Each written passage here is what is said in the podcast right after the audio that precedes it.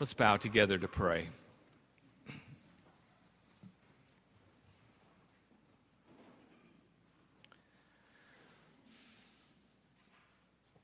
Oh God, may our prayer this morning be one of openness to hearing a word beyond the words of sermon or songs or even scripture. May, uh, may the living word find a place in our hearts that is open to receive and welcome and be transformed by this resurrection, mysterious resurrection life. We pray this morning for people who have a hard time hearing, not because of belligerence or ignorance, but they just do not yet hear. May today be a hearing day through Christ. Amen. You are witnesses to these things, says Jesus to his disciples. Those words out of all the text somewhat haunt me, frankly. Because I grew up in a culture, in a church that highly valued witnessing, going out and training people and telling people that Jesus died to save them from their sins. And so we did. We went out and we witnessed. And it was a very specific message on the one hand, and yet when we drilled down into it, it was at best vague and undefined. Because we hadn't been there to see. And we didn't quite know what it meant. And there was no direct proof or evidence that any of this had happened, only these indirect or anecdotal stories that could be easily dismissed. So, what is it that we can give witness to? I realized this week that I've been now through 61 Easters and I remember most all of them. Even the ones I don't remember, there are a few stories. My mother's favorite story to tell on me is uh, me singing at the top of my lungs at age three in the backyard. Here comes Peter Cottontail hopping down the bunny trail, hippity hoppity, Easter's on its way. I was a preacher from age of three. I remember the Easter Sunday morning at the Far Hills Baptist Church of Dayton, Ohio an Easter service much like the ones we have here with uh, overflow crowds, extra chairs put down the center aisle. I happen to be one sitting in the center aisle, which does feel quite odd. It feels like you're sort of sitting exposed in the middle of things. But I took consolation because there was this really cute older girl, I think she was in eighth grade, who was sitting in front of me. And so I was mostly distracted during that service until the point when she kind of quietly leaned forward and threw up all of the Easter candy she had gorged on that morning. And I was just amazed because it was kind of technicolor. It was all these jelly beans and, and uh, it was really something. And, uh, and I remember an usher came down the aisle and opened up an order of service and laid it over the technicolor. And I thought to myself, at last, there is really a purpose for these orders of worship because uh, at the church I grew up in, they never changed from week to week except the numbers of the songs. And the guy got up and said, hey, let's all turn to 335 or whatever. So finally, a purpose. When I was 13, Easter Sunday was going to include a new suit for me. Uh, I had, my mother picked out this suit, and I'd gone and had it altered. I'm sure they had to lengthen the pants to. Thank you for laughing. Um,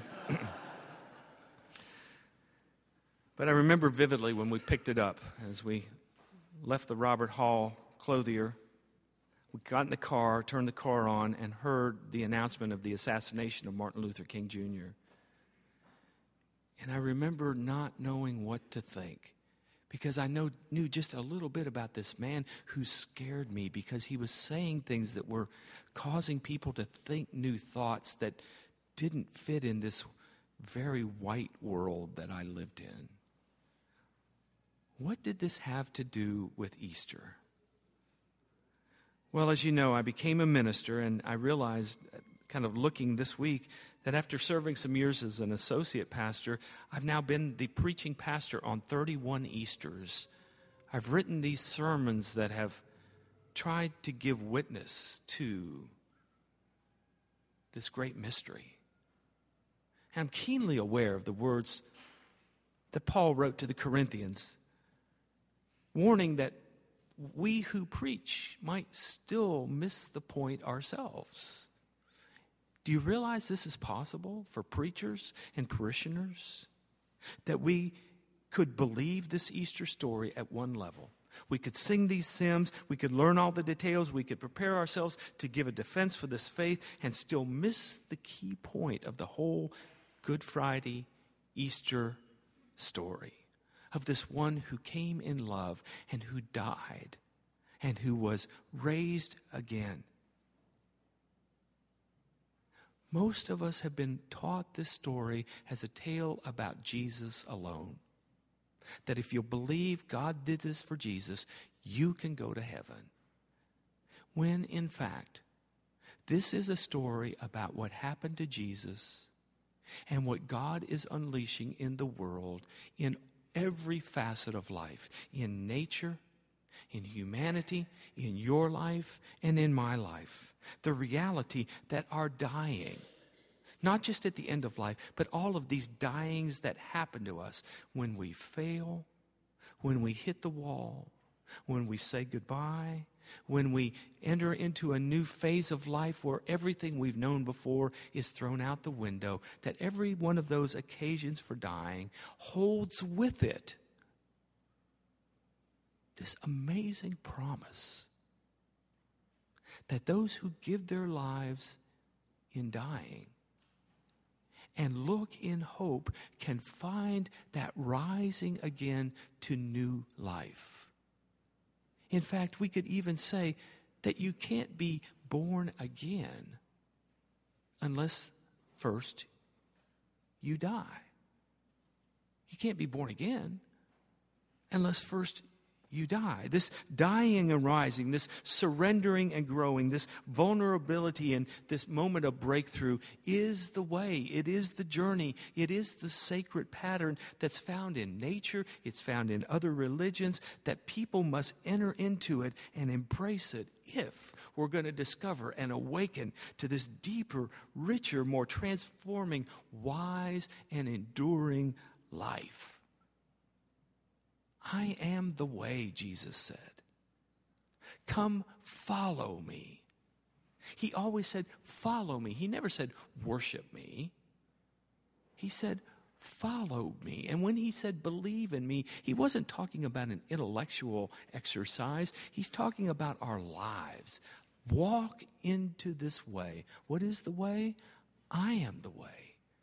This way of dying and trusting and waiting and looking.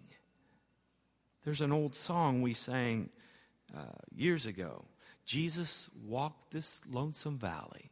You know what? He had to walk it by himself. No one else could walk it for him. He had to walk it by himself. We sang that song all the time. I don't remember if we sang the final verse. You must walk this lonesome valley. You have to walk it by yourself. No one else can walk it for you. You have to walk it by yourself.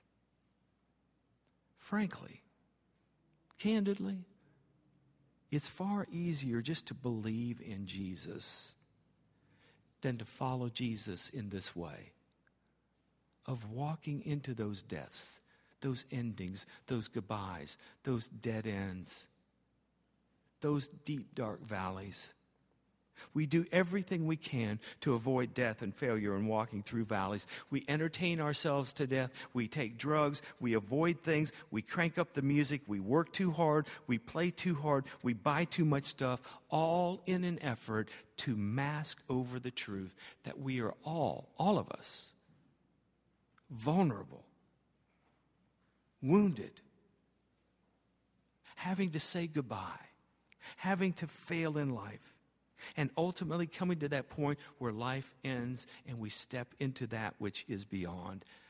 I used to think of this as bad news. I used to worry as a little boy, someday I'm going to die, when in fact, that's not bad news. It's just life. Richard Rohr says that those who avoid these deaths really are avoiding life because they're the source of life for us to give into these deaths, to allow them to have space to teach us things, to heal things in us, and to raise us up into something new. That's life. It takes courage. It takes courage to move beyond your fears and your doubts and to trust this way, this truth, this life. You are witnesses to these things, Jesus said to the disciples, which is more than just swallowing the unbelievable and this regurgitating it out to others.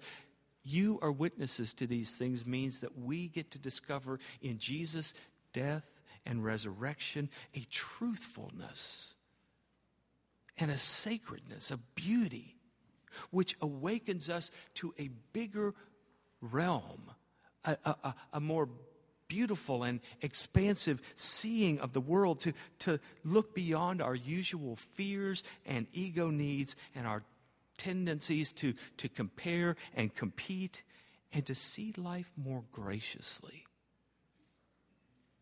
more humbly, with more empathy with more generosity. It's a centeredness and a, a peacefulness and a hopefulness and a contentment that really is a union with God. A God who's beyond us, but a God who's also deep within us, who truly wants for you and me peace, happiness, contentment, wholeness at the 9:30 service, we dedicated little Oliver. And we asked the people, we asked the parents, will you do everything that you can to enable little Oliver to be the man that God would have him be? For you see, we believe deeply. We know in our hearts that God has a dream for each one of us. No matter how old you are, no matter how cynical you are, no matter where you've been, that God has a dream for you to live into this fullness of who you are. God doesn't want you to be me or Emily or Nina. God wants you to be you. It's God's dream. To step into it is the good gift of life. The reality is that if you don't see it, if you can't hear it, it sounds like foolishness. It sounds like stupidity. It sounds like easy believism. John, the writer of First John says, the reason the world does not know us, the reason they don't get us, is because they didn't get Jesus. They don't, they don't, they don't connect with what he's saying and what he's conveying to the world. They, they don't get us, they don't get this way. It's not that they're wrong or bad or stupid or evil or even trying to be contrary. It's just that they don't hear it, they don't see it, they don't experience it.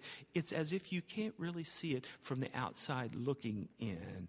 And the result is that often these people feel confounded and confused by us, maybe even a little bit threatened or annoyed by us and sometimes they even feel offended. To them, our words sound like the words of the adult on the Charlie Brown uh, shows. Wah, wah, wah, wah, wah, wah. Just so many words. They just don't get it. I'm not judging them. I have empathy. It's like my mother when it came to food. My mother was raised in an orphanage. She never experienced a home. She never experienced home cooking. She ate institutional food her whole growing up years. And then when she married my father, who came from this dysfunctional home in West Virginia, they set up a house the only way they knew how, just sort of utilitarian, economical. Food was about fuel, and it was just filler, something to fill up your belly. And so she never knew about cooking, really. For my mother, cooking meant opening a can or pulling something out of the freezer or opening up a box or frying to death whatever you had in front of you.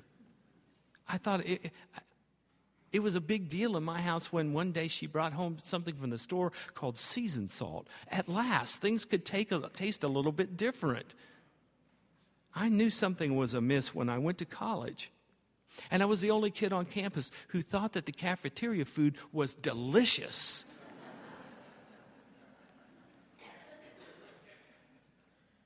and so when I married Terry, who had been raised in a home where food was prepared, it was cooked, it was uh, uh seasoned and made ready and right. I, I kind of didn't know what to do with it. I was disoriented by it and even resisted it at first, but then I tasted and I got it.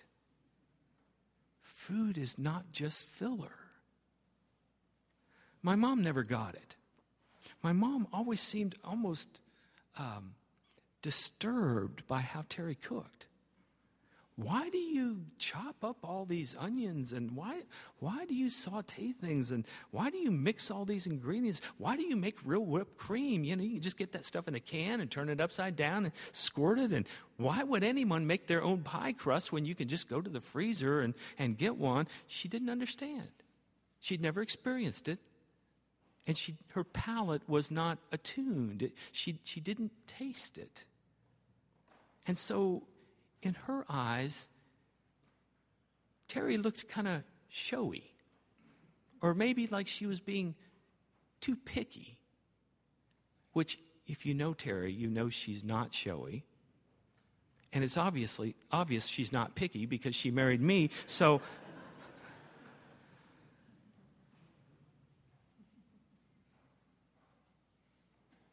But something in her had been awakened as a child to the taste of good food, of going to the store and buying fresh food and putting it together. It, it tastes better, it's better for you, it retains its vitamins, it doesn't have all those preservatives, but it's also, I think, something more sacred.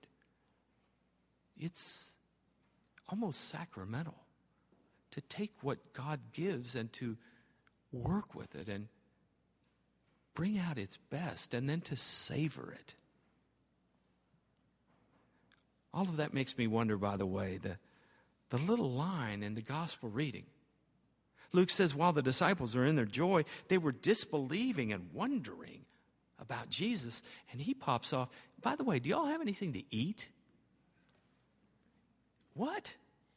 Eat? We're wondering if you're a ghost and you're worried about something to eat. And Luke says they had some broiled fish, and he took it and ate it in their presence. I was taught that this was just proof that Jesus had a body, he ate food. That there's a connection between the Jesus of history and the, the Christ of resurrection. But I think it's more than that. I think this, it perhaps is this little subtle hint that even in the most primal foods like fish caught from the lake and broiled on the fire, there's this grace, this life that's always wanting to break forth. And those who see it, those who taste it, are in their own ways giving witness to the resurrection and the life. Richard Rohr says that true religion is always an occasion for joyful mysticism rather than some grim test of moral endurance. And so, in this world of fast food religion, that prefers prepackaged formulas for how to get in with God. We are here to bear witness to a deeper reality that goes beyond rituals and rules and regulations to this delicious transformation, this way of Easter death, life. The psalmist said, Oh, taste and see that the Lord is good. Thanks be to God. Let's pray together.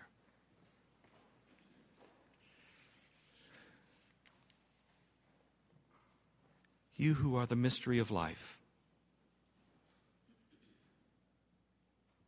whose ways can never be contained in a book or even in the rituals of faith, for you transcend them all.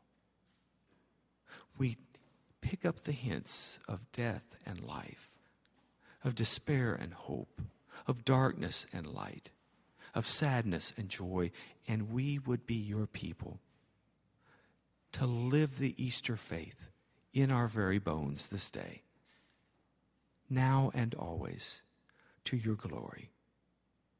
Amen.